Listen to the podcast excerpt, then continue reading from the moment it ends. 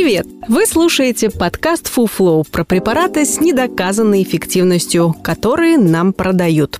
Чаще всего они бесполезны, иногда опасны. Мы проверили эти вещества по науке и знаем о них всю правду. Каждый выпуск – новая пачка таблеток, которая вам не нужна. Подкаст Flow делает медицинская редакция проекта Купром. Подписывайтесь на нас и ставьте оценки там, где слушаете. Так больше людей узнает, на что не стоит тратить деньги в аптеке. Почему афлубин не поможет от простуды? В этом выпуске говорим про афлубин – гомеопатический противовирусный растительный препарат в лучших традициях пилюль-пустышек. Внутри у афлубина горячавка, разведенная в 10 раз, аконит и бриония, разведенные в миллион раз, а еще фосфат железа и молочная кислота, разведенные в триллион раз.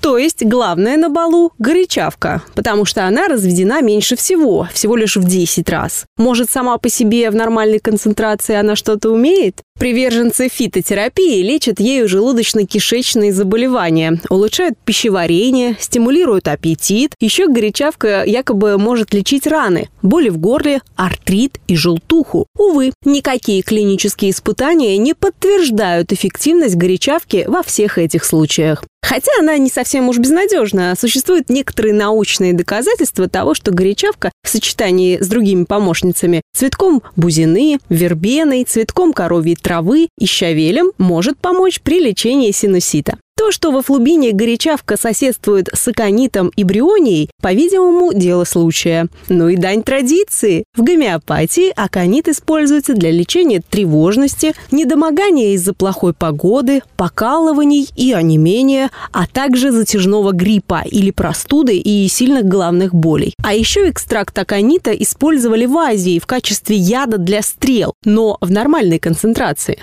Реклама заявляет, что афлубин помогает выздороветь в два раза быстрее при гриппе и ОРВИ, а при плановой профилактике помогает предотвратить их в 90% случаев. Первое заявление основано на статье из журнала «Эпидемиология и инфекционные болезни» 20-летней давности. Второе на статье журнала «Врач» 2000 года выпуска. Импакт-фактор – показатель крутости и значимости. Первого издания 0,7, второго 0,3. Для сравнения, импакт-фактор одного из самых известных медицинских журналов в мире The Lancet 43,4. Это как если бы на голливудском кастинге вы предъявили школьную грамоту вместо Оскара.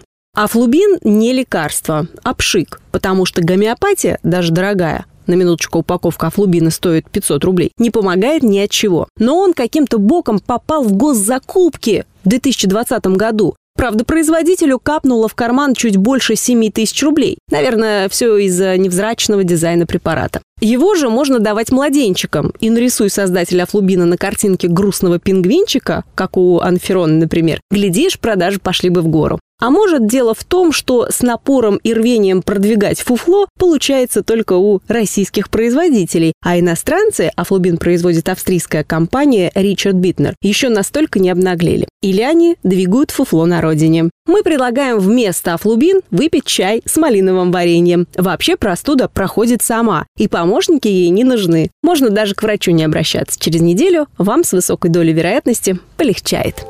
Это был подкаст «Фуфло», в котором мы рассказываем о препаратах с недоказанной эффективностью. Ставьте звездочки, комментарии и делитесь подкастом с друзьями и близкими. Так мы вместе убережем их от фуфла. Все мифы о здоровье мы собираем в подкасте «Купром», а в проекте «Без шапки» говорим о медицине с лучшими врачами и учеными. Ссылки есть в описании.